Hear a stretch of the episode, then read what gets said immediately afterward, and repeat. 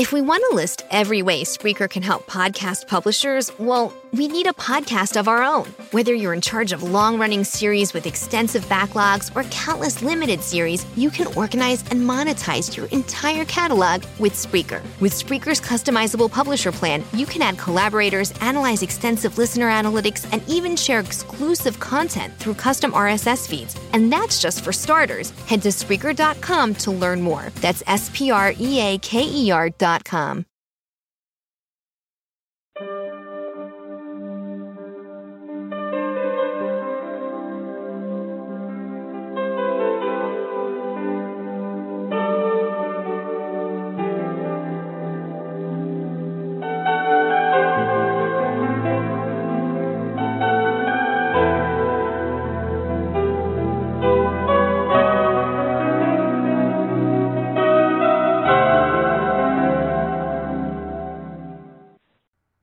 Welcome to The Porch. I'm Richard Grund. This is where we get back to basics, the red letter basics, examining the Word of God, especially the example of the Book of Acts Church to see how they served the Lord. We delve deeper into Scripture, and in doing so, we discover the church the Lord intended, not the one that man created. The Porch is an online community of believers, restoring the priesthood of the believer and the world-shaking influence the early church had. Church age is still in effect. The day of Pentecost is ongoing. The fire of the upper room still falls. The Porch is an outreach of Solomon's Porch, Incorporated, a Florida non-for-profit. Since January of two thousand, go to on solomons porch dot org to connect with us, or you can go to Firefall Talk Radio. At firefall talk radio dot com, contact us there as well. Make sure you bookmark the Spreaker site for Firefall Talk Radio, the main broadcasting site. You can subscribe to us on the Spreaker app and get updates on broadcasts when they are either happening or posted. We're on Facebook and Twitter. Make sure you favorite the shows and share them. Let other people know that we're out there doing this. We're also found on Apple Podcasts, Google Podcasts, Spotify, and iHeartRadio. If you want to support what we do, there are ways to do that, starting with a PayPal link at the bottom of the Firefall Talk Radio homepage. You can also use the Venmo app, which is easy to use, has less fees. We're found there as at Firefall Media Group, one word, uppercase on the F, the M, and the G. We appreciate your support and encouragement. Give as the Lord leads. Thank you to each and every one of you that support what we do. Anyone not wanting to hear the community part of The Porch can jump directly to the chapter marked Shofar and go directly into the lesson. Keep reminding you, Rosh Hashanah, Feast of Trumpets, September nineteenth, and of course, fall starts up September twenty-second. Yom Kippur, the Day of Atonement, September twenty-eighth, and Sukkot, Feast of Tabernacles, October third through the ninth, and as I keep reminding you, many are prophesying that something big is going to occur during that time. The Lord likes to do things during the Feast of Tabernacles. You've been watching the news. There was an explosion in Beirut yesterday, uh, an explosion that had a mushroom cloud, wiped out most of the area where it took place. Buildings are just gone. At least one hundred dead as of now, more than four thousand injured, but they expect those numbers to rise. They're blaming it on fireworks and uh, fertilizer, you know, amyl nitrate or whatever. We'll see. We'll see. From the size of that explosion, the damage it did, I don't believe it, but I don't know if we'll find out the truth. But there are people there that have lost family members. Some they don't even know where they went. They may have been blown out to the ocean or completely obliterated from the kind of explosion that was. Christian families in India are being targeted. They're being beaten. They're being thrown out of their homes simply because they believe in Jesus as Lord and Savior. Last week, the Christian Post reported that police ordered six Christian families to either renounce their faith or flee after being brutally beaten by a radical Hindu mob. The attack was reported to the local district police station, but that didn't matter. It's a reminder that not all Christian persecution is carried out by Islamic extremists. there are other people out there doing it to us as well. As well. Persecution of Christians in India is on the rise as an overwhelming number of Christians are being ordered to renounce their faith or suffer grave consequences such as lynching, stoning, and torture. A report from the Delhi-based Evangelical and Evangelical Fellowship of India. I don't know why I'm suddenly having an allergic reaction to something. Excuse me. Has documented one hundred thirty-five cases of persecution against Christians in the first half of twenty twenty. Like I mentioned, lynchings, they're being ostracized, they're being targeted, they're being told, give up your homes, leave, um, evictions. Same thing is being reported in China, Nigeria, where persecution and violence against Christians is out of control. And then we have Turkey. If you're not paying attention to what's going on in Turkey, President Erdogan thinks he's a, uh, a sultan and a caliph, the successor of Muhammad uh, in the world and as the spiritual head of Islam. Well, he recently annulled a nineteen thirty-four decree that designated the historic Hagia Sophia, a building built in five thirty-seven A D when it was the seat of Byzantine Christendom for nine hundred years. It had been a museum. Well, he has annulled that. He's made it a mosque. They began praying again there on July twenty-fourth. It was a part of his promise. And um, he is spreading the Ottoman Empire. You need to pay attention to Erdogan. I'm not saying he's the Antichrist. I don't believe he is, but I believe he's um, helping him. So there's a war against the kingdom of God, and that's why we're talking about that. So let's get to praise reports and prayer requests. I praise the Lord for my home, for my wife, for my family, sons, daughter-in-laws, um, daughters-in-law, grandson, our furry kids, and everything we have. I praise him for his protection over all of us, even in the midst of the storm, sometimes literally this week. Thankfully, it stayed east of us, but many people up and down the East Coast were not so lucky. I praise him for his ministry that he allows me to work, for the dreams and the visions, for his healing virtues that are still available to us. You know, right now, I don't know what you're going through. We've had some praise reports. We've had some people tell me amazing things have been happening. Believe and receive. Confess with your mouth. Believe in your healing. Stop listening to the natural and start listening to the Holy Spirit. And in the name of Yeshua HaMashiach, you be healed in the area that you're presenting to him right now, whether it's heart, mind, body, soul, spirit, whatever it is, relationships, finances, whatever your healing need is, receive it in Jesus' name. Praise him about everything. Praise him getting up. Praise him lying down. Praise him going out. Praise him coming in. Don't miss an opportunity to praise the Lord. I praise him for his favor and divine revelation. It's been sharing a lot lately. It's been an amazing time in that regard. I praise him that I am a new creation and that he has allowed me to live in these prophetic times and use me. I praise him for America, even with all that's going on, even with all the ugliness. I see him in it. I know he's in it. I praise him for the signs that he's getting ready to return. So let's get ready. Let's pray. Pray for the Middle East, as I already mentioned, Beirut, Lebanon, and the people there. Israel, the peace of Jerusalem. Pray for the peace of Jerusalem. May they prosper who love you. Psalm one twenty-two, verse six. That is a mandate. Pray for America and its leaders and its citizens during the times we're going through. We're going through some testing. We're going through some tribulation. But, folks, this isn't the tribulation, not even close. Pray for the fatherless, the widows, the innocents, the victims of injustice, the slaughter of the innocents in and out of the womb, whether human or animal. We have not been good stewards of God's creation on any level. I pray for the missing and exploited children, victims of sex trafficking, human trafficking. Over the last three years, we've seen, we've seen more done about that than in twenty-four years prior. Pray for our brothers and sisters around the world, as I've mentioned, slaughtered, persecuted for their faith, refusing to recant their relationship with the Lord.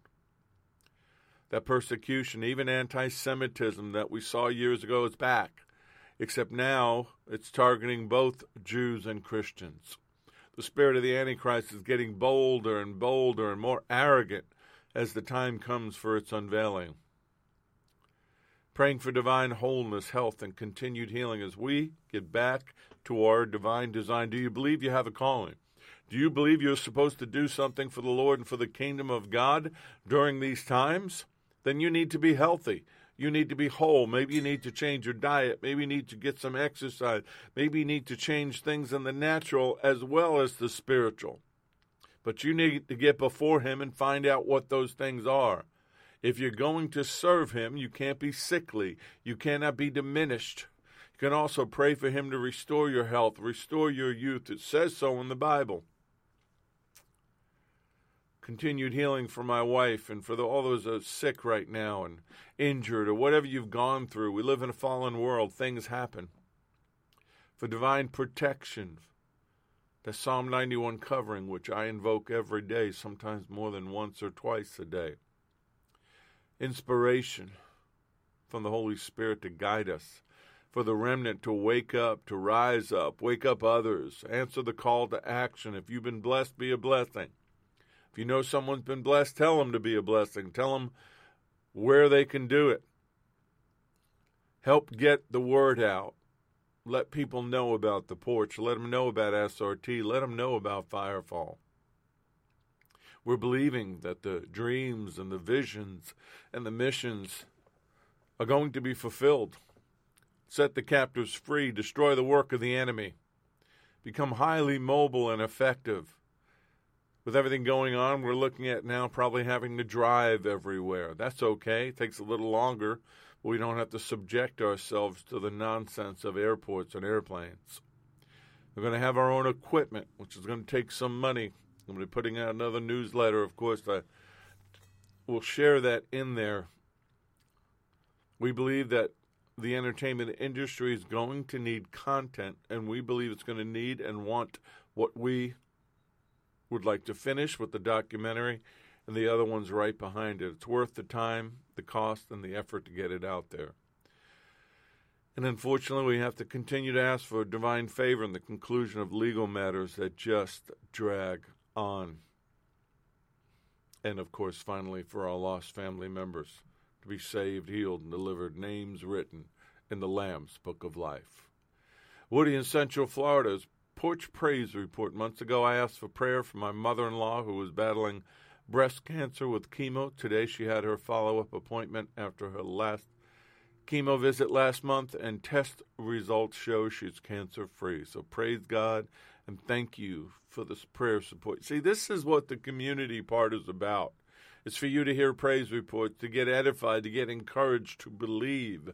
Stacy in Texas, for tonight I just want to say how grateful and blessed that I am. And for anyone out there struggling, don't give up. He's got you. It may not seem like it, but He is there. My life is proof. See, that's edification that builds you up, that makes you believe, makes you pray, makes you receive the blessing of the Lord.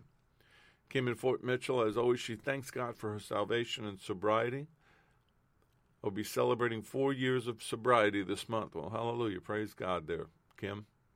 I feel so humble and grateful for that. Praise Him for my children, my family, my friends, her dog Bruno, and the porch community.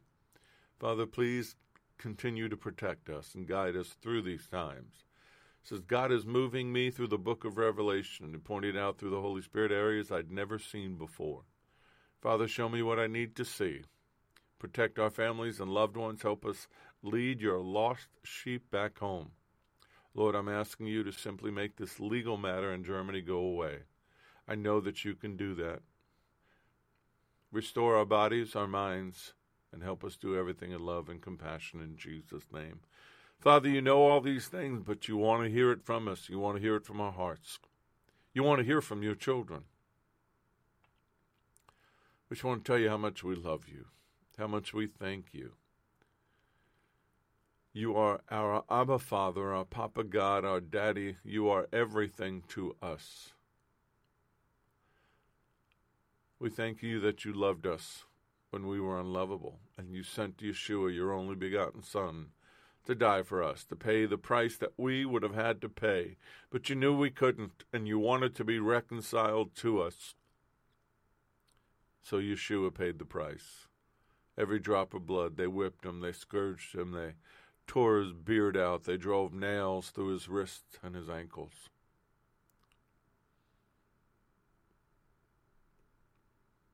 How awful. But yet, Lord, you did that for us, because you loved us so much, you wanted us to be reconciled to the Father. So thank you for that. Thank you for the cross. Thank you for the empty tomb. Thank you for the upper room. Thank you for sending the Holy Spirit back to teach us and to walk with us and encourage us and to remind us of you and what you said. Thank you for the gifts that came with it. Thank you for the fruit that the Holy Spirit creates. Holy Spirit, we thank you right now. We ask as we speak this word tonight and as we proceed forth down on this war in the kingdom, open our hearts, open our minds, clear our minds of all the thoughts of this day. We take our thoughts captive to the obedience of Messiah. We claim the mind of Messiah, and we cast down every vain imagination that would exalt itself above the knowledge of El Elyon, God Most High, our Father. So, Holy Spirit, have your way. Let the word go forth. Let the Spirit flow. And let Yeshua be glorified. And I pray all these things in Jesus' name, amen.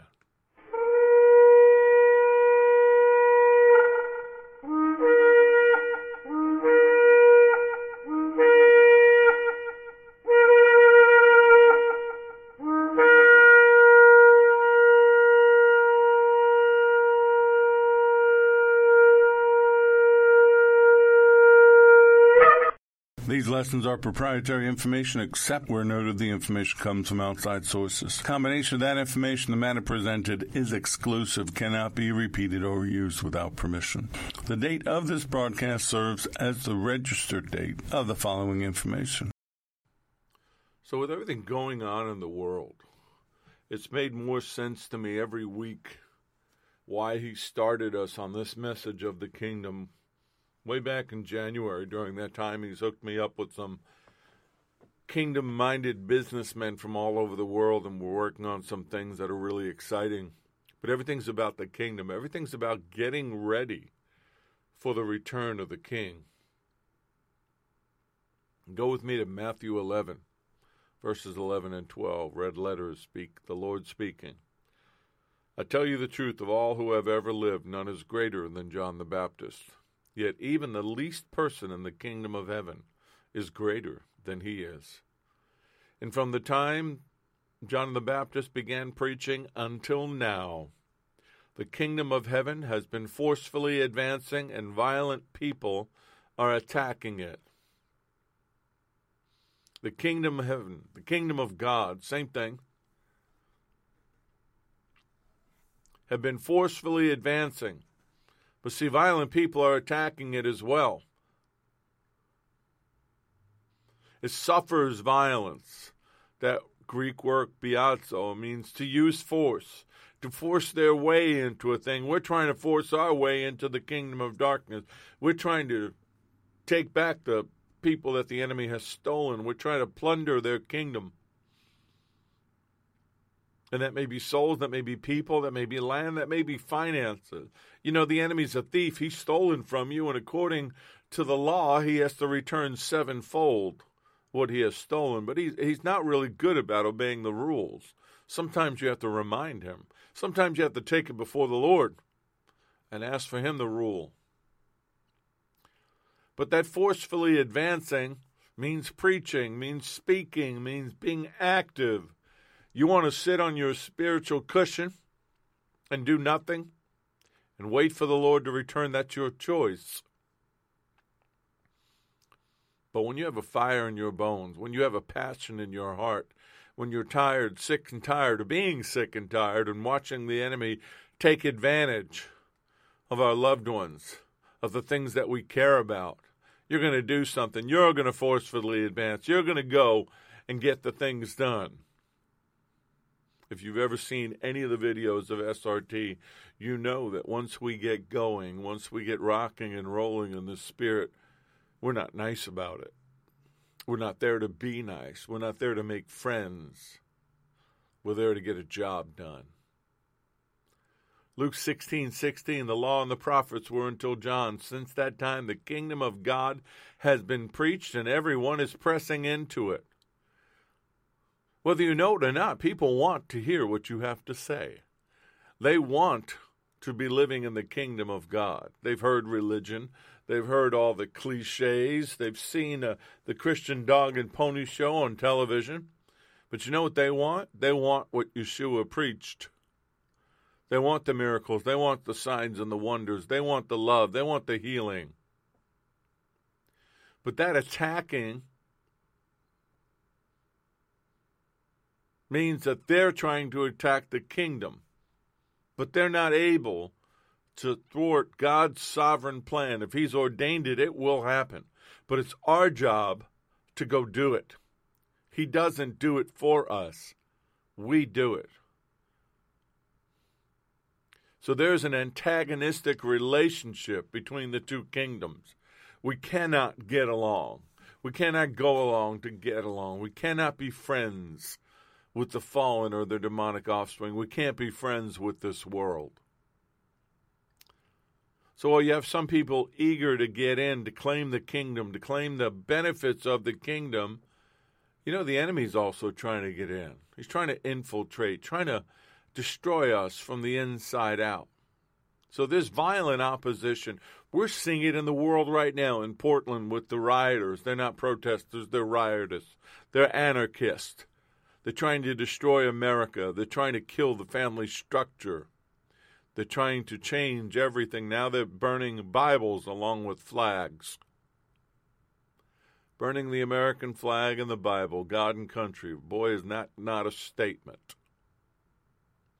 So there are those violently, violently, sorry, I'm completely having an allergy attack here, but I'll make it through. They're opposing it. You're seeing it. You're seeing the, the, what's going on in America. You're seeing what's going on in the world. You're seeing what's going on with the pandemic. I emphasize the pan for the God pan. That's what this is. Is there a flu? Yes. Is it being used to do, destroy economies and nations and people's lives? Yes. There's a war going on. People want the kingdom. They've heard about it. They need it. Some are trying to get in. Some are trying to stop it.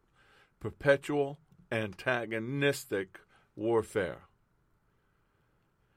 John was the first one to be put in chains and executed. Not long after that, his cousin, the Messiah, would follow suit.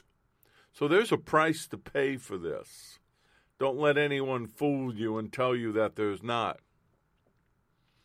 But when the Lord was crucified, when he rose from the grave, Colossians two fifteen, he did so victorious as a conqueror, having disarmed principalities and powers. He made a public spectacle of them, triumph, triumphing over them in it. He won. He won the spiritual battle. He restored us back to the spiritual authority of the Garden of Eden. When he comes back the second time, he will restore the natural part of things back to that balance. Ephesians four, verses seven through ten, but to each of each one of us grace was given according to the measure of Messiah's gift. Therefore, he says, when he ascended on high, he led captivity captive and gave gifts to men. And we know what those gifts are, the gifts of the Spirit, the offices. Now this, he ascended. What does it mean then? But he also first descended into the lower parts of the earth. Why would he do that? To get the first fruits of the Father, to take them up, to present them, the people waiting in Sheol, the righteous dead, but also to let the angels in the pit, in chains, let them know what he had done, and to let them know their time was running out. But he who descended is also the one who ascended far above all the heavens, that he might fill all things. He ascended on high. He led captivity captive. He led a train of vanquished foes. That's what the, the they did in those days. The conquering army pulled the defeated army behind them, led by their defeated kings. We'll see that after Armageddon, when they're judged, before they're cast into the pit, and before Hasatan, Satan, is put in chains. He's going to make a public spectacle of them. He's going to let the whole world see. And he bestowed gifts upon men as a gift, the offices and the gifts of the Spirit. Why did he do that? To subject the army that was just defeated. It just wasn't, hey, have a gift, have a cookie. No. It was about giving you the power and the authority to reinforce and subject the enemy that was defeated. But guess what? We didn't do that. But that was a direct prophecy from Psalm sixty-eight eighteen. You have ascended on high. You have led away a captive train of vanquished foes. You have received gifts of men, yes, of the rebellious also, that the Lord God might dwell there with them. That's Paul. He's quoting the picture of the ascended Messiah, triumphant over Hasatan, Satan and his host, distributing spiritual gifts to his people, and that the faithful stewardship of those gifts on earth would determine our position of service in the Lord's messianic kingdom. Revelation one eighteen, he says, I am he who lives and was dead. Behold, I am alive forevermore, amen, and I have the keys of Hades and death. He has the keys of hell and death. He has the keys of the underworld. He is sovereign over all dominions, over the invisible world. He can open, but no one else can open, and he can shut where no one else can shut. He can open the gates of death and set free those he wants to. He can open up gates of happiness and misery and blessing. And he can shut the ones he doesn't want open. That's part of what we do at S R T. He's coming as a judge, and there will be no appeal. His judgment is final. And even in the midst of that victory for the kingdom of God and the defeat of the kingdom of darkness, the church did not act like conquerors. We have allowed the enemy to flourish. We've allowed the enemy to infiltrate and disrupt from the inside. You know, First John four one, that's been a scripture that's been floating around in me for, for weeks now. It's about the discerning of false prophets. Dear friends, do not believe everyone who claims to speak by the Spirit. You must test them to see if the spirit they have comes from God. For there are many false prophets in the world. Test the spirit. Stop listening to every prophecy. Suddenly everybody's a prophet. Everybody's got a video. Everybody's selling something. And I listen to them, and I hear one percent Lord, ninety-nine percent them. And I reject it. People send me videos all the time. What do you think? Very careful not to demean or criticize people. I just simply say that doesn't resonate with me. That doesn't match what the Lord's been telling me. But this word infiltrators, that's what I see. These people that come into the kingdom, they have false words. They have false spirits. Infiltrators. We're filled by traitors. That's what I see in that word. Infiltrators, filled by traitors. The kingdom is infilled by traitors, people that don't really serve the Lord. They serve themselves. They serve their flesh. They serve their bank account or their Patri- Patreon, whatever that is. They're selling you something. They have a brand to sell. Go with me to Second Timothy chapter three, verses one through five. This is the Amplified Version. But understand this, that in the last days will come, will set in perilous times of great stress and trouble, hard to deal with and hard to bear. For people will be lovers of self and utterly self-centered, lovers of money, and aroused by an inordinate greedy desire for wealth, proud and arrogant, contemptuous boasters, They will be abusive, blasphemous, scoffing, disobedient to parents, ungrateful, unholy, and profane. They will be without natural human affection, callous and inhuman, relentless, admitting of no truce or appeasement. They will be slanderers, false accusers, troublemakers, intemperate and loose in morals and conduct, uncontrolled and fierce, haters of good. They'll be treacherous, betrayers, rash, and inflated with self-conceit. They'll be lovers of sensual pleasure and vain amusements more than, and rather than, lovers of God. For although they hold a form of piety, they deny and reject and are strangers to the power of it. Their, contact, their conduct belies the genuineness of their profession. What do you do about all that? Well, here's the answer at the end of verse five. Avoid all such people. Turn away from them. Now remember, Paul is writing to the church about the church.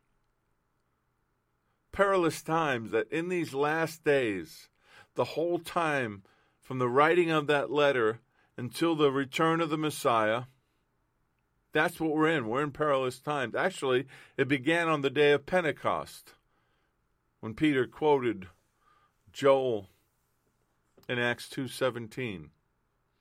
It began. It began then, that word perilous, kalipos, hard, difficult, grievous. It's translated also as fierce in Matthew eight twenty-eight. And how do they apply it? Well, in Matthew eight twenty-eight, when he, being Yeshua, had come to the other side, to the country of the Gergesenes, there met him two demon-possessed men coming out of the tom- tombs, exceedingly fierce, or kalepos, perilous, so that no one could pass that way. These perilous times are demonic. They're demonically empowered. Jude one eighteen.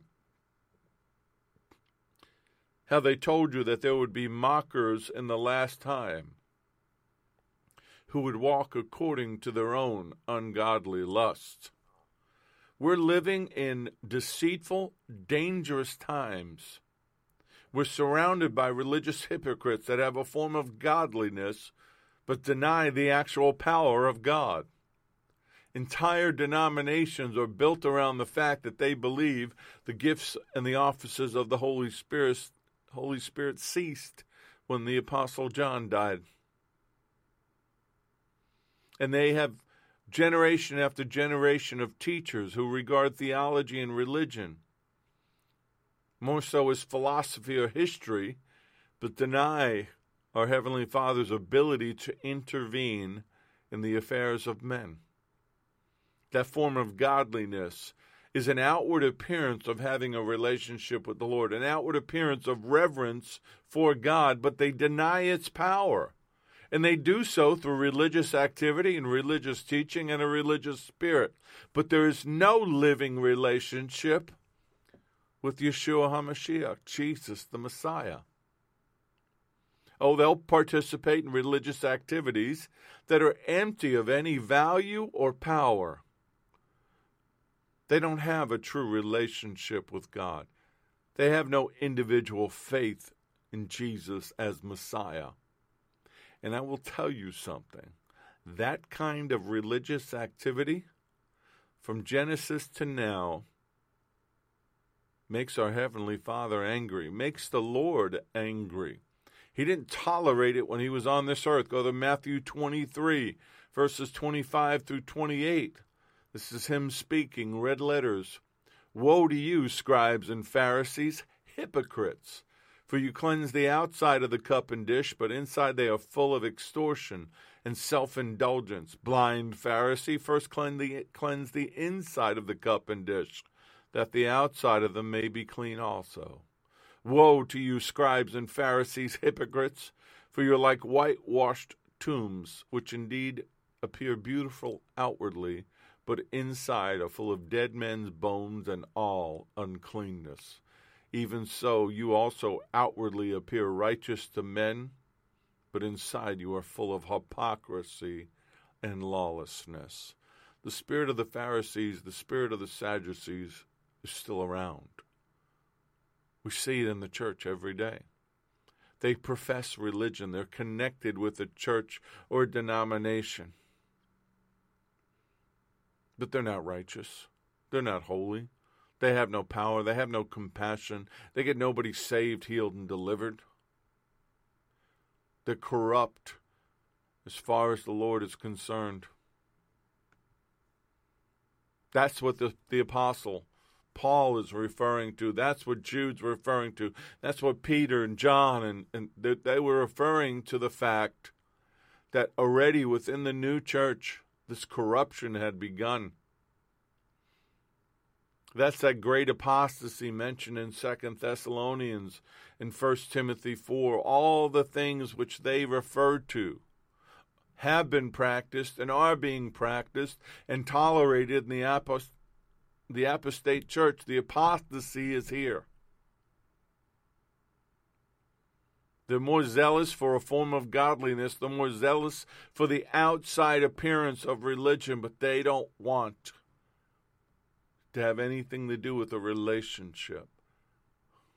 You know, this ties directly into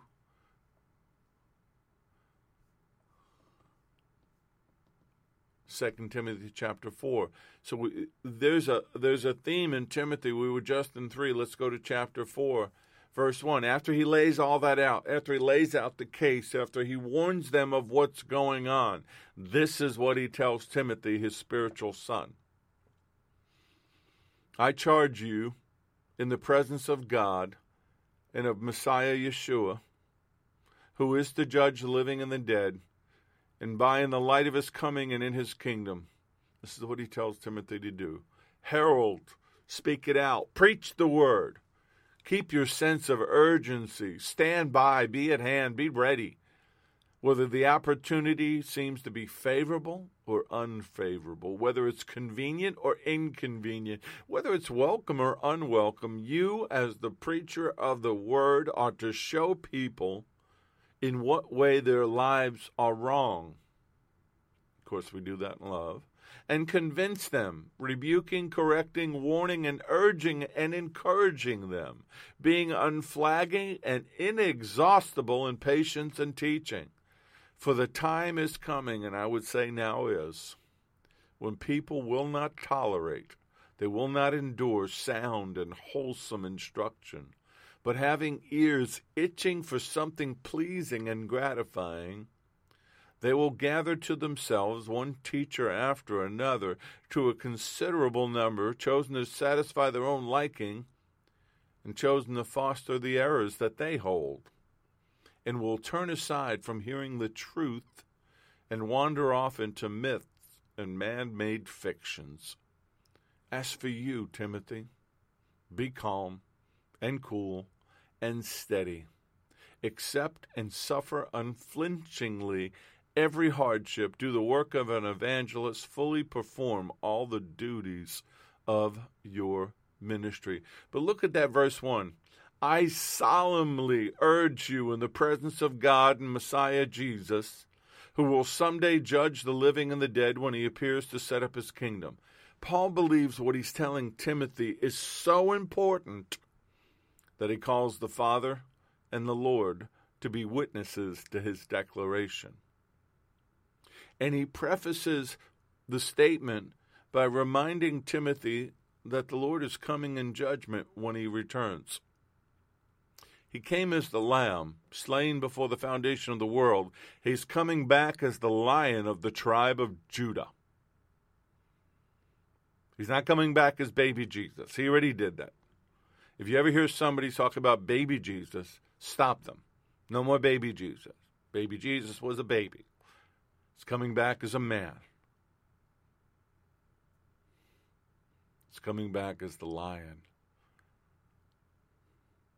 That when he speaks that word, when his feet set down on the Mount of Olives, when he begins to speak the same words that created everything, when that voice that spoke everything in ex- into existence, including all of the fallen angels, including Satan himself, I got a feeling it sounds like a roar. John describes it in, in, in Revelation as the roar of many oceans, of many waters. Have you ever been near a churning waterfall or an ocean? Well, you hear that roar. Maybe that's what the roar and the wind of the Holy Spirit was. It was him speaking. I don't know. I've heard it. I felt that rumble in my chest of the roar of the Lion of the tribe of Judah. We need to get that.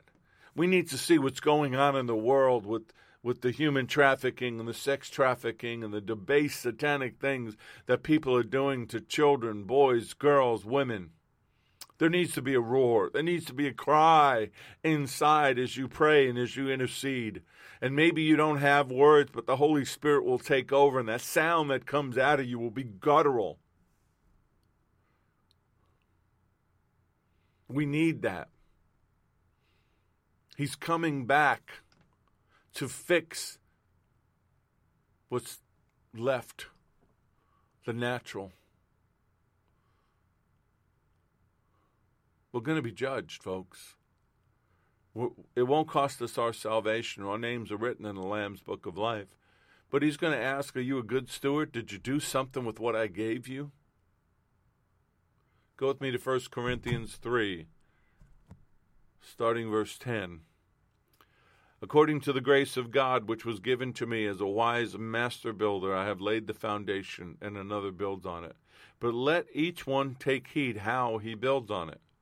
For no other foundation can anyone lay that which is laid, which is Jesus the Messiah, Yeshua.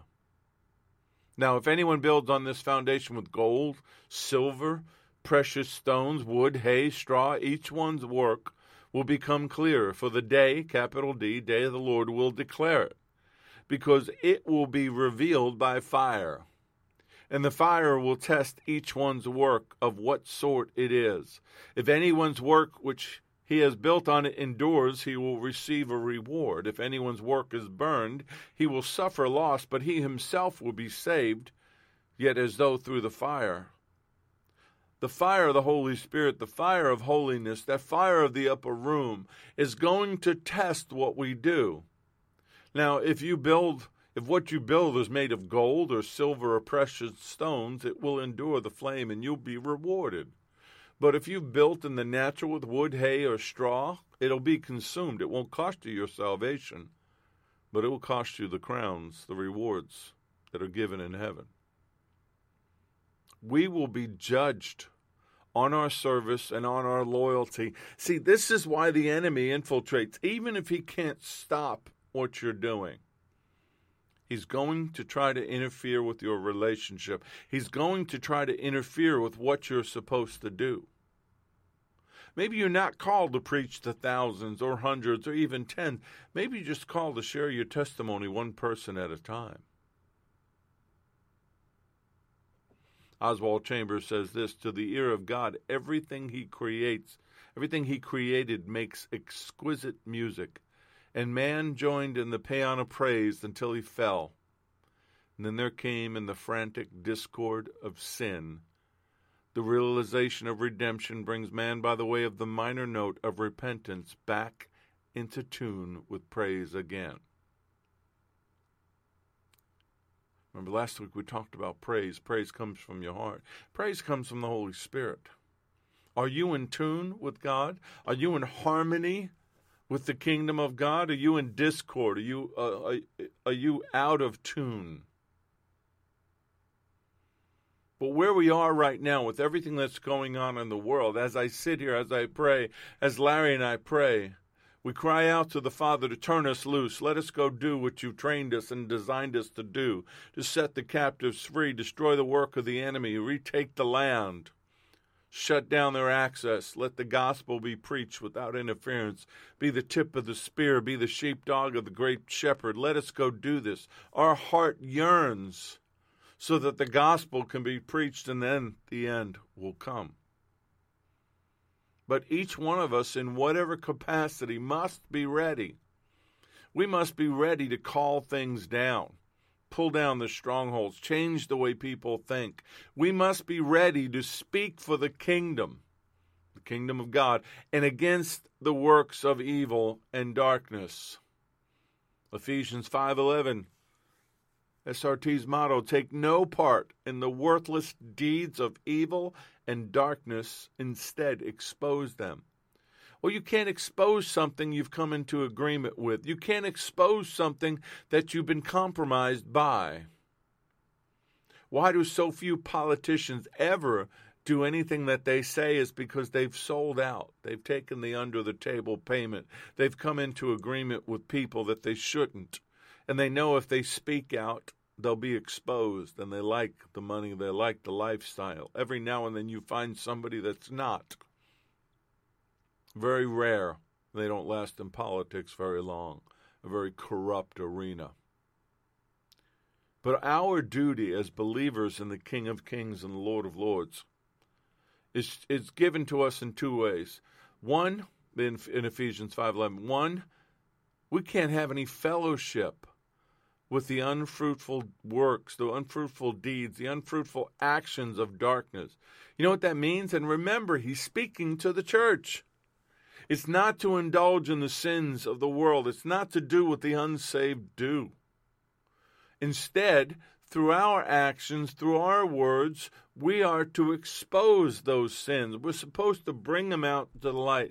We're, show, we're supposed to show them for what they really are so that the unbeliever can see how disgusting and depraved and hideous they are and the, and the consequences of their actions. Have no fellowship means do not share in the darkened lifestyle.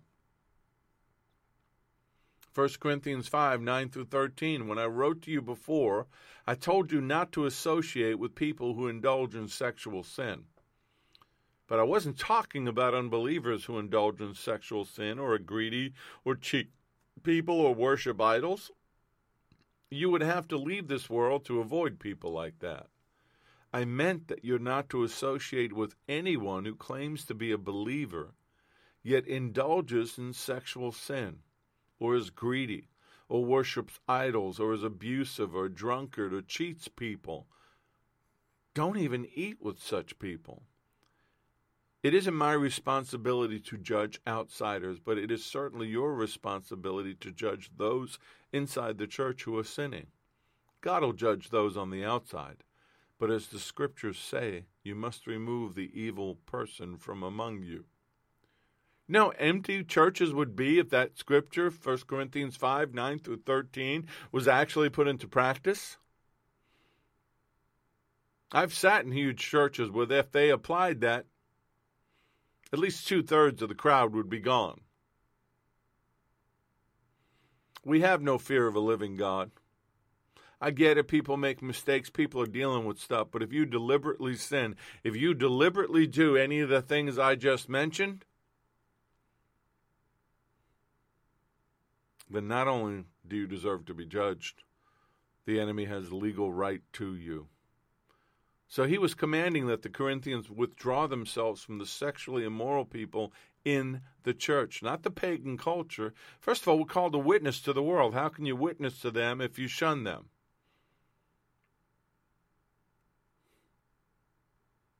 We're called to influence the world, not run away from it. Matthew five, thirteen through sixteen, you are the salt of the earth.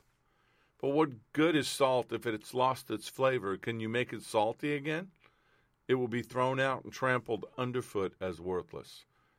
You are the light of the world, like a city on a hilltop that cannot be hidden.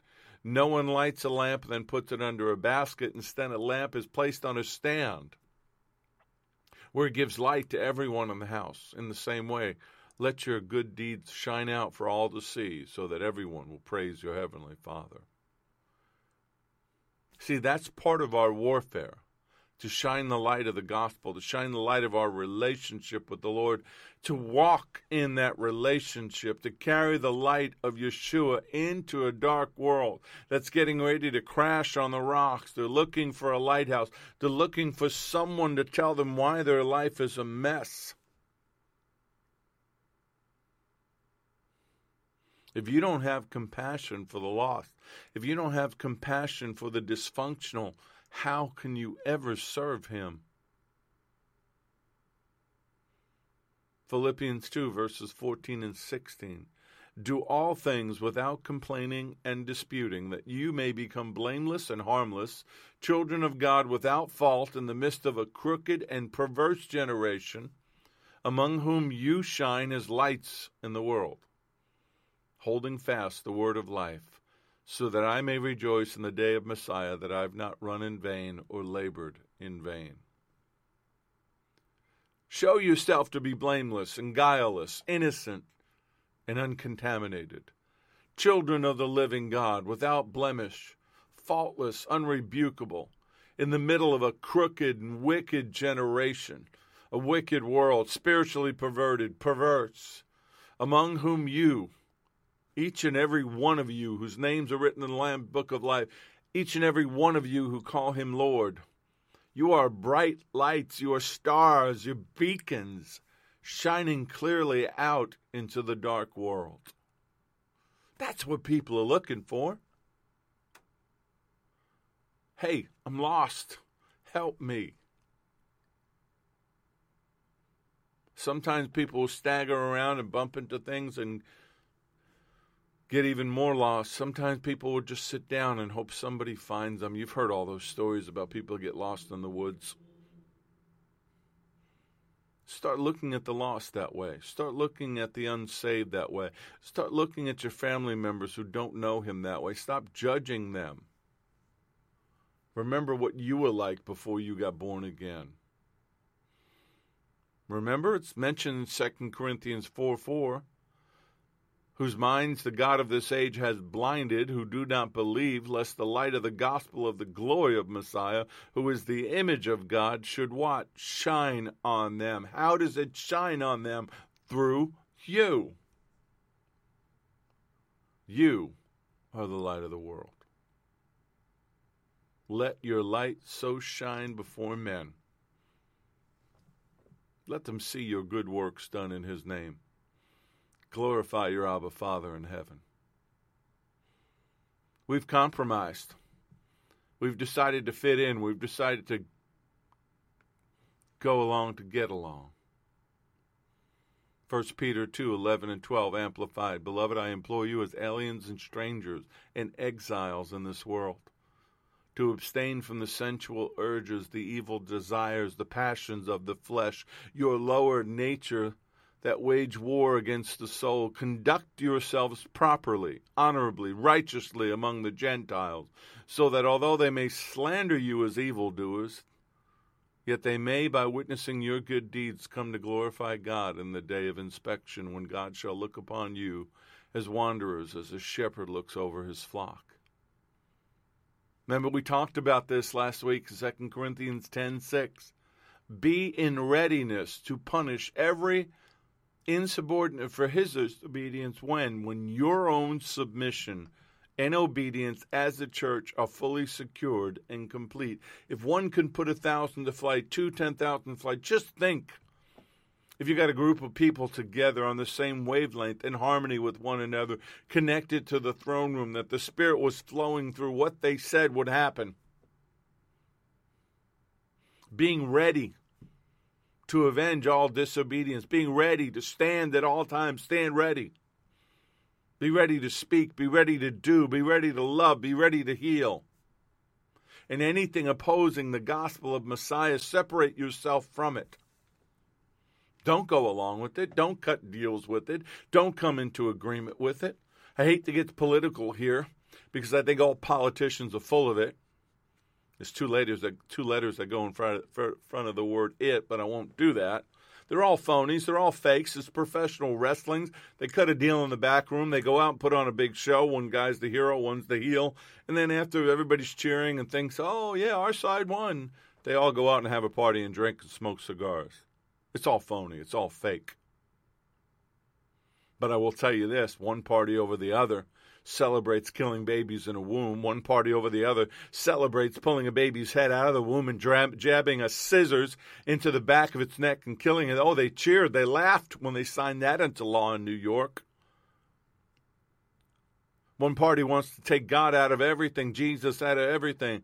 They want to reward the, the rioter, the protester, the one destroying.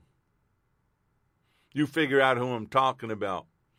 I just don't know how anybody who calls Jesus as Lord can support a demon rat. Don't know. Don't know. And maybe maybe I'm going to turn you off. Maybe some people are going to get offended. Maybe it'll get me in trouble. I don't care. The fact is, we have got to decide whose side are we on. Being ready to punish all disobedience. Stand ready. Stand together. We need to be the kingdom, our kingdom, be a fortified city where we take our last stand, where the enemy's on the outside of it. They're taking their last stand. We need to be entrenched behind the walls of the kingdom, prepared to defend, ensuring victory. The gospel, the whole thing. We need to be ready in season and out, anytime.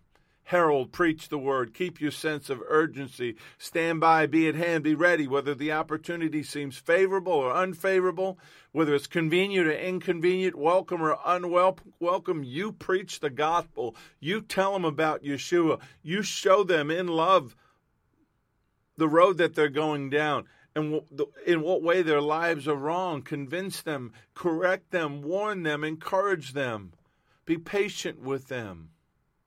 Preach the word, the gospel. That's the call. It's not about building your own kingdom. It's not building buildings. It's not about anything but preaching the gospel. Stand by. Stand fast. Be ready. Embrace every opportunity to be a living gospel. Use words if absolutely necessary. Speak it out. Praise your Lord. Father, we thank you right now.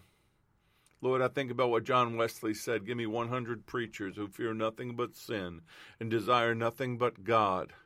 And I care not a straw whether they're clergymen or laymen. Such alone will shake the gates of hell and set up the kingdom of God upon the earth. Lord, we need you right now. We need the fire in our bones. We need the word in our mind. We need your name on our lips. You have an army. You have some of us that have volunteered, said, yes, sir, send me. We need the provision to go. We need the release to go. Set the captives free. Pull down the strongholds. Proclaim the return of the King and the coming Jubilee. To not be afraid of what we see or hear.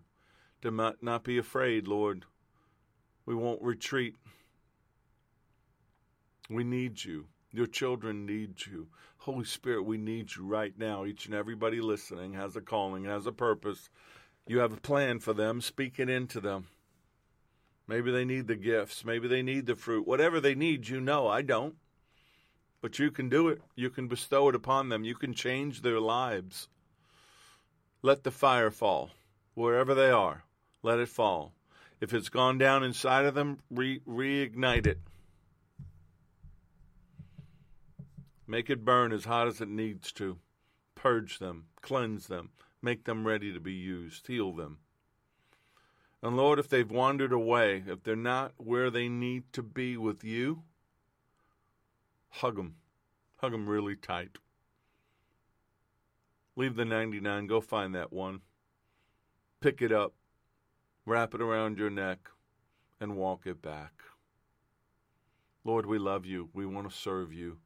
We want to make straight the highway for the King.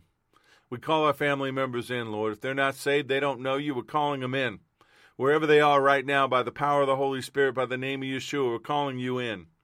If you've wandered away, if you've lost your way, if the world has deceived you, first of all, we bind that enemy. We, we, we rebuke it in the name of Jesus, and we call you back. Find your way home. Send somebody to rescue them, Lord. Send an angel. Speak into their heart and their mind, their soul and their spirit. Lord, let this be the day. Maybe it's the day of salvation. Maybe it's the day of restoration, the day of miracles. Whatever it is, make it their day with you, Lord. And I thank you. I thank you for the pleasure to speak your word, to serve you, King, Lord, Master, Savior, my friend. And I thank you for how much you love my brothers and sisters. And I just pray all of these things in Yeshua's name. Amen. May the Lord bless you and keep you. May the Lord make his face to shine upon you and be gracious unto you. May the Lord lift up his countenance upon you and give you peace, give you shalom. I'm Richard Grund. This has been The Porch on Firefall Talk Radio.